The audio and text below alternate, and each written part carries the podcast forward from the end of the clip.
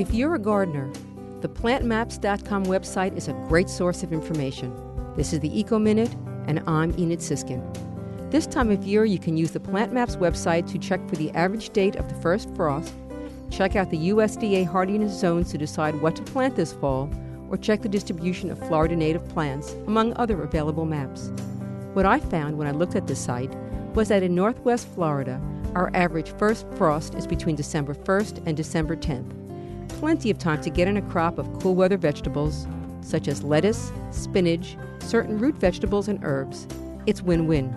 You'll get some good exercise preparing your garden, especially as the weather cools, and you can stay outside longer, and you can eat a healthier diet for less money with fresh, homegrown produce. For more information, go to wuwf.org and look for the Eco Minute under the program's drop down menu.